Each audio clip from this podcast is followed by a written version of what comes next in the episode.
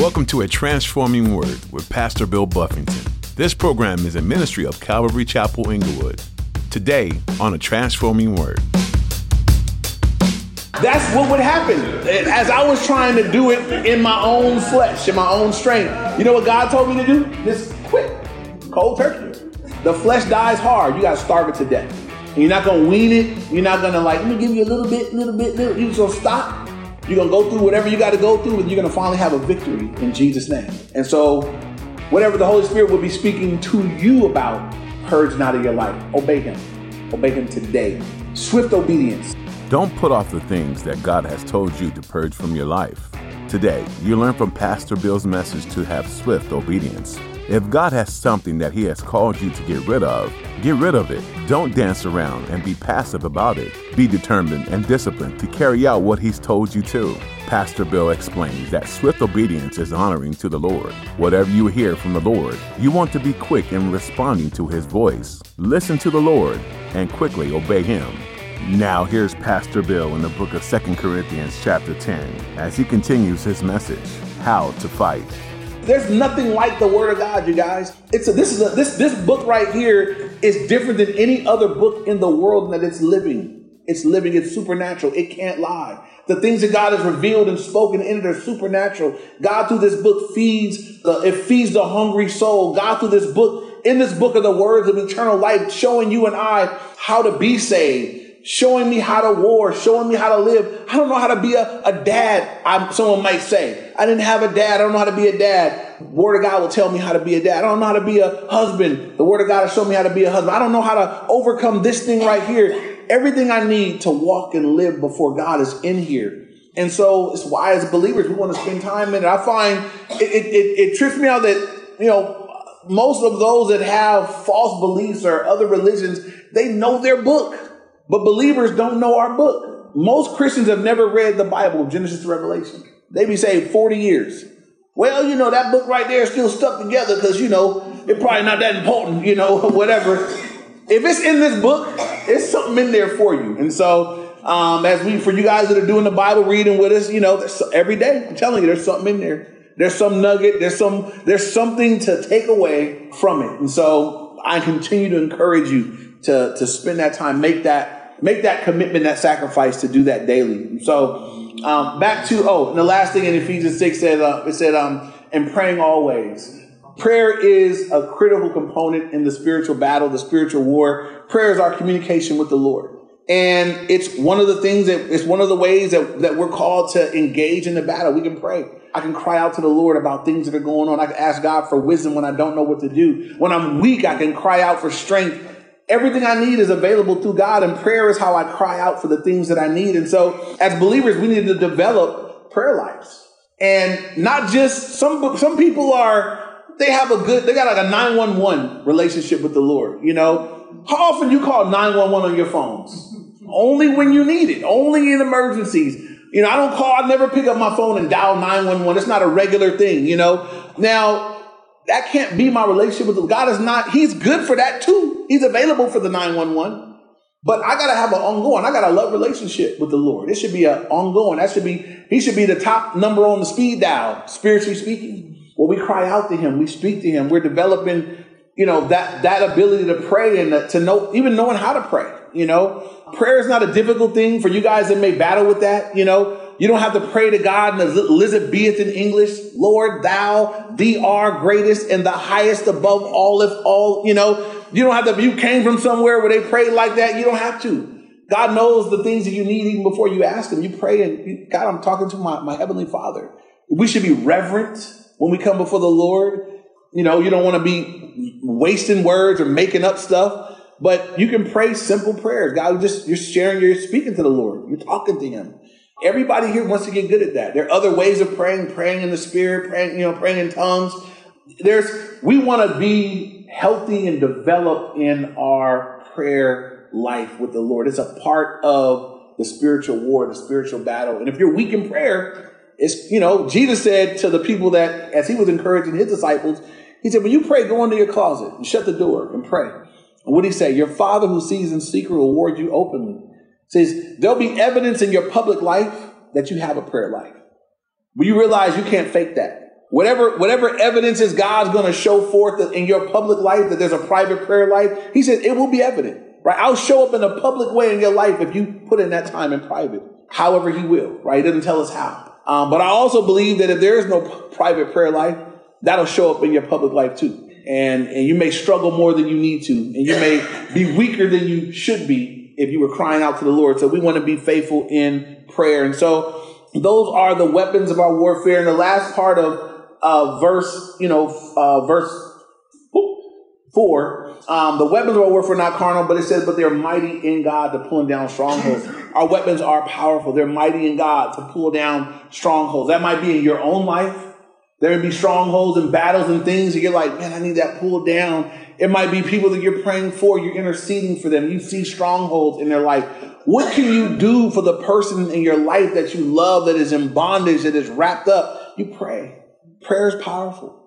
It's a powerful thing. You pray and you intercede and you pray on their behalf that God would God would intervene. Now, I'll tell you this: you don't tell God what to do. You just pray for them. Um, I've had people say, "God, I want you to help them, but I want you to not hurt them too bad, but just do a little bit, just enough to give them a chance." You know, you telling God all of you just pray, God. I know it's your will that they be delivered of that. I have no idea. I've talked to them. I can't. I, I, I can't get through I pray that you would intervene in whatever way you want. Lord, you're powerful. You know all things. You love them more than I'm capable of loving them. Would you intervene? You pray for people. You understand? You leave it in God's hands. God's going to do what God's going to do. I've known people that prayed for people and the people they prayed for end up in jail and then they're like, God, get them out of jail. It's like, whoa, whoa, whoa, whoa. This might be the answer to prayer. This is the first time they've been clean for five years. You know, like maybe you've been praying that God will get them off the drugs and now they're in jail and they can't get none, you know? Now, you know, you, you wouldn't go and say, I pray that God put you in jail. You know, I, I've been praying for you. I'm still praying for you. Lord, continue to work on them while they're there. You know, bring a Bible study. You know, mail them a Bible whatever. You just pray. God, you do what you want. God knows what people need. Amen? Amen. All right. So then verse 5 now. Where does the battle take place, right? Spiritual, I mean, physical battles take place. You know, spiritual, you know, physical wars happen in the battlefield you know, there are going to be battles that happen in, in, in, a physical realm. Where does a spiritual battle take place? I believe the battleground is primarily in the mind. And so look at verse 5 casting down arguments and every high thing that exalts itself against the knowledge of God, bringing every thought into captivity to the obedience of Christ. And so it's it's a, it's in our minds, right? There's a bad the battleground for the believers is in our minds, and God says, "Look, first casting down every argument, right? Every argument and every high thing that exalts itself against the knowledge of God. Now, there may be arguments coming from the world in which we live, coming from our society. There may be arguments against God's word, God's will that comes from our own thinking. There can be times where, you know, God's word said to do this, but I, you know, I got an argument in my mind that says something different right now, you know. Uh, I'm a husband. God's word says, husbands, love your wife like Christ loved the church, you know, and gave himself for her. Now, you could have in your mind at some point, husbands, where you're like, no, right now I need to, I need to do something different. No, you cast down that argument and that high thing exalting itself against the knowledge of God and you love your wife. That's what God's word says to do. And the husband said, that was weak. That was weak. Y'all, y'all gonna be in trouble tonight. All right. And the husband said, All right, say it like you mean it. All right, so you know, we cast down arguments, these things that exalt themselves against God, and it can come. It can come in any area. It might be in other relationships. It might be. It may be something through work. It might be some other thing where you know your mind may tell you that if I let them get away with that, people are going to walk all over me. I'm going to get taken advantage of. And God says, now cast down that argument and that high thing that exalts itself against the knowledge of God, and you just obey me. Let me worry about that. Let me worry about whether you're going to get walked on or not. Maybe you are going to get walked on. Jesus got walked on. Jesus gets walked on. Maybe you're going to get walked on. There's no, I don't have a scripture that says, you know, God's going to keep me from getting walked on. And so maybe I will be, but I'll be getting walked on in the name of the Lord, right? Cast down every argument, everything that disagrees with God once again, we're living in a day and age where even within the, the realm of the church, people are seeking to bend God towards the, the, the direction that the world is going in in different areas. And it's like, you can't do that. Those are arguments that exalt themselves against the knowledge of God. God has made his will clear. You know, Clint you know, he says it every time he does the announcement about the married couples. You know, he's hey, married couples a man and a wife and a woman and her husband. You know, and and it's and people chuckle. But isn't it sad that we got to say that? You know, because we could have somebody here that's like, oh, they can't go. We, we, you know, I might have her and her show up, or him and him show up. We living in a time where there are segments of the church that have said that's okay. God's okay with that. That they should come. They should. That's fine you know, there was a pastor in Atlanta, and it's a man pastor, and instead of a first lady, he had a first gentleman. I looked at that and I thought, how do they even have members? How do they even have? I, I have no idea, but every high thing that exalts itself against the knowledge of God, that goes against the knowledge of God. God is so clear about these things. We live in that time, we live in that era, we live in that space in the world. And so we got to be true to what God says. Amen? And we'll live in a world where it'll continually change and ideas will change and all those sort of things. But God said, look, the things that go against what I've said, you cast that down. Now, that might be in your own mind, though. That's it's easy to do with outside issues. What about when I want to do something that's different from what God says? I got to cast down that argument too, right? There might be things that you know in your heart, God wants me to do this. And I'm like, no, but I can't. Maybe I'm going to mess up. Maybe it's not going to go well. Maybe you got your own doubts and fears and those arguments that come up in your mind. God said, you got to cast down those arguments and thoughts and obey God. Do what God tells you to do. So casting down arguments and every high thing that exalts itself against the knowledge of God and I'm bringing every thought into captivity to the obedience of Christ. God said, bring your thoughts. You make your thoughts obey Christ. Anybody here have some ungodly thoughts ever? Anybody think ungodly thoughts? Right? All of us. If you think, you think ungodly thoughts. You know, that's just, it's a part of this life. I have ungodly thoughts all the time. I love God, but I have them. They come, my natural, I live in my flesh. My natural inclination many times is I have thoughts that they don't agree with what God's word says. Somebody cut me off and I have a thought. now, I could go with that thought, you know, or I could cast down that thought, you know, you know, it, if I go with that thought, y'all might be, I might start, I might start in a prison ministry. Clint be here next week, you know. but we're Pastor Bill. Pray for Pastor Bill. He he didn't cast down that thought, you know. You you have that option. Everybody here does. You're gonna have natural thinking. You're gonna have things come up. Things gonna pop up in your life where my natural bent, my first thought is this, but after further consideration, a couple moments of prayer, reconsidering what God's word says, like that's that's not no, that's not what I'm supposed to do. So casting down arguments and, and, and every high thing and bringing our thoughts into captivity and making them obedient to Christ. God's not telling you to make your thoughts obey Christ and, and then not empowering you to do it. He's telling you, you make your thoughts obey me. Um, but there's also his power to help us to do it. And so that's a choice that we make. That the battle is taking place in my mind, whether I'm going to do it or not. Everybody here knows what it's like to think about doing the wrong thing and commit to your flesh to do it anyway. Who's ever done that? Raise your hand. Every hand should be up. Both of y'all hands should be up. You put your feet up too, some of y'all. So, because it, it, always happens in the mind. I most of us that are Christian and got any word in us at all, we know. I know I'm doing the wrong thing. I know this is not the right thing right now. And God would say, so in those moments, you make them thoughts obedience. Don't go with that. You bring it back down. Now, this is also something that is a battle for those that are more emotional. Um, some of us are wired and put together in more of an emotional way than other people. Um, everybody should know that your emotions are an extension of your flesh. There's nothing spiritual about your emotions. They can be strong. Emotions can be powerful. Um, you know, there, this, this prison is full of people that emotions made them do it. And then afterwards, they were like, I shouldn't have did that. But in that moment, you know, my emotions took me there, whatever. So they're powerful and they have to be put in their place. You got to know that my, your emotions, my emotions, they're fleshly. Now, you may have good emotions. You may have bad emotions, but you can't go off of your emotions. If you're emotional, you need to be more mindful that, you know what, I need to, I need to be slow to respond. If you know that you're emotional, you know, I need to take a day to pray before I do because I, I know that I tend to be emotional. In my life, there are times where I know that if I'm upset about something, my, my default setting is I'm going to take some days because I find that if I wait long enough, if I wait long enough, sometimes it'll subside and God's like, I don't want you to do nothing. I just want you to eat that.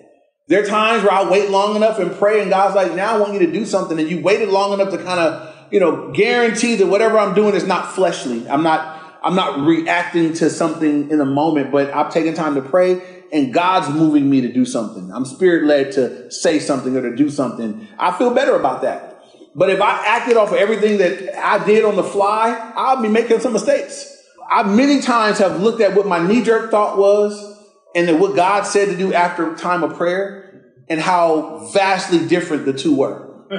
I mean, it's, it's so much so that it's scary. I looked at my initial thought and when I first thought it, it made great sense. This looked like a good way to go. And a day or two of prayer, I look back at that thing like that is, that's so different from what God said. I'm like, God, am I that bad? Am I that carnal? Am I that fleshly? And, it's, and so for me, it's like, but you just can't respond like that. Can't do it, you know?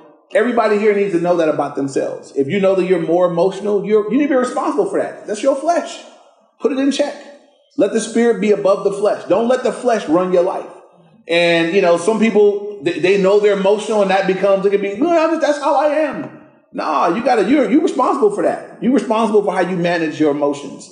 A lot of things come out of emotion, anger. So because emotions can be good and bad. Some people are emotional and they can be, they cry and they love and they can be kind. They stab you, you know, same emotion, you know, it's this same power, all that stuff is strong. You can't be led by it. Amen? Amen? So our thoughts need to be brought into captivity and made obedient to Christ. We're all responsible for that. Verse 6, last verse. And being ready to punish all disobedience when your obedience is fulfilled. And so while we learn in verse 5, the battleground is the mind. Verse 6, there's a victory in obedience. And he, and he says here, I was looking at this, being ready to punish all disobedience. The idea there is that we're, you know, if people don't like that, that, that sounds rough. Punish all this, I'm gonna punish myself. I don't punish myself, you know. But the idea is that we're gonna purge out disobedience from our life. That's something we need to purge out. If, if the stuff that I realize is not right, I, it needs to be purged from my life. And so, for those of us that would come week by week and sit under the word, and God would show us that, hey, this thing that you're doing, this lifestyle choice, this behavior, this attitude, this activity, or whatever that God is saying, I don't, that's not what I want for you. I need to be willing to purge that out of my life. God, I, I need to repent of that. I'm going to begin to pray for strength in that. Maybe I'm going to speak to people and be made accountable for that. But I want to get a victory over that thing right there. That needs to go out of my life. And for um, some, I know this is the case for me when I first got saved. When I, early on in my walk with the Lord, there were so many things that God had changed right up front that I gave an allowance to myself in, in a couple of areas. I, and I was, I was judging the new me by the old me. And so the new me, I was like, look, I don't drink anymore. I don't, you know, I don't live with a girl that's not my wife no more. I, I'm doing so good that this thing right here, I'm like, God, come on, you know, take everything from me. You know, like this thing right here didn't seem so bad compared to what I used to be. And I realized this about the devil, right? If you're a fisherman, how many hooks do you need in a fish's mouth to catch that fish? One. Now I go fishing with my son he'll put three hooks on the line. I'm like, you're only gonna get one fish, buddy. You know, it's one hook per one fish. Satan don't need me to be an alcoholic, fornicator, you know, liar, drug dealer. He just can I have one area? Can you leave me one door open? If you're a good thief, a good thief. Right? You just need I just need one crack. You don't have to leave all your windows open at home. Just that one. Just that I just need that one window left crack. You don't have to leave all your doors unlocked in your car. Just that one that Junior got out of. That's the one I need right there. You just need one opening. Satan don't need 20 ways to get into your life. Leave a, leave an area of life unchecked. Leave it open. Leave it unsubmitted to God. That's all he needs to wreck you, ruin you, and really squelch out the potential that Christ had put in you. And so when he says here that we're going to punish disobedience, and when I find the areas of my life that are disobedient, they need to be punished, purged, removed out of my life. That's calling, that's a call to repentance. Don't accept it. Don't get comfortable in it. Don't find excuses for it. Don't come saying, you know, well, I'm just human. It's a, it's a lot of things that believers do to kind of uh, give way to, to stay in failure. I'm just human. You know, I'm doing better than I used to do. I did that for a long time, so it's going to take a long time. Y'all know that all that's bogus. People repent in a day. Zacchaeus had been ripping folk off for years. And how long did it take him to stop? A moment. One meal with Jesus, I repent. He went back and gave money back to folks he was ripping off. He repented in the day. Zacchaeus said, Well, Lord, I'm going to cut back. I'm going to not rip them off. I'm not going to take four times what they owe. I'm going to take just two times. He repented. It was done. Understand that, that the potential to do that is in each one of us. God grants it to us. We have the ability to repent, but the battle happens in my mind. I have to choose to repent. And I can't listen to the lies in my mind that say, well, you know, it's going to be difficult. I've been doing that a long time. It's going to take this, it's going to take this, got to do it. You know, I tried to do that with alcohol. You know, well, I'm a, you know, I'm going to kind of wean myself off because that made sense to my mind. I never weaned myself successfully off alcohol. You know, I'm going to cut back from a 40 to a tall can. But guess what happens after a tall can? I'm gonna get a 22. At 222, that's 44. That's more than a 40. I done messed up, you know. We start adding up the numbers. That's what would happen. As I was trying to do it in my own flesh, in my own strength, you know what God told me to do? Just quit. Cold turkey. The flesh dies hard. You gotta starve it to death. And you're not gonna wean it. You're not gonna like, let me give you a little bit, little bit, little. You're just gonna stop. You're gonna go through whatever you gotta go through, and you're gonna finally have a victory in Jesus' name. And so, whatever the Holy Spirit will be speaking to you about, purge not of your life. Obey Him. Obey Him today. Swift obedience. Amen? Amen. So, as we conclude today, in verse 3, we learned that the nature of the war is spiritual. It's not carnal. It's not a physical war. It's a spiritual war. In verse 4, we learned the weapons, because the war is spiritual, the weapons are not carnal, but they're spiritual weapons. They're mighty in God for pulling down strongholds. In verse 5, we learned that the battleground is in the mind. And it's in the mind where I need to choose and obey and have victory. Um, the battle begins and ends in my mind, is fleshed out in my life afterwards. And in verse 6, we learn that there's ultimate victory that comes through obedience in our lives. And so, um, three things that I would give us um, just as a way to apply what we learned today. One, I would encourage everybody to be to be devoted to your both our devotional life in the Word and our congregational time in the Word, both hearing and obeying. Your personal time in the Word every day, be devoted to that. Be committed to that. Be faithful to that. Your time in fellowship at, a, at church, be faithful to that. Don't be hit or miss. Don't be a once a monther, right? If we going through a book, don't have gone through half of every book we went through. Go through every book. Go through it. You know, that means you got to be here regularly. And there's many opportunities Sunday morning twice, Sunday night, Wednesday night. Uh, we invite you to those things, right? Number two, Let's be available and faithful in both personal and congregational prayer. Um, you want to turn it up in your personal prayer life. And um, anybody that battles with, how do I, how do I have a faithful, good prayer life? I would love to walk through that. If you guys join us when we do our our all church prayer on March 31st, we're going to go over some of that. Um, as we pray as a congregation, we're also going to encourage you guys in your personal prayer life, things you guys can go home and do on a regular basis. We were trying to figure out when we could finally put up the needs of the church, the, the things that we've done, the things we're going to do. We come up that the, the, appropriate time to do that will be at our all church prayer because we want to pray about those things. So we'll also deal with that when we're there, the needs that we have in, in house. And then lastly, we want to encourage you guys to stand together in unity as a church, that we be able to stand with one another. Realizing that we're all in different battles since I'm in a battle, Dre's in a battle, you know, Paul's in a battle, then they I can't be part of their battle. I can't be adding to Dre's battle and adding to Paul's battle. I want to be standing with my brothers. That we can stand for each other, pray with one another, fellowship with each other. That's why it's always broken and always messed up when people in church are at war with each other. So if you got beef with anybody here, Settle it today. Go say sorry. Go say I forgive you. Kiss him on the forehead and pray for him and be done with it. Don't be a part of that. We need to stand with and be unified one another. We need each other.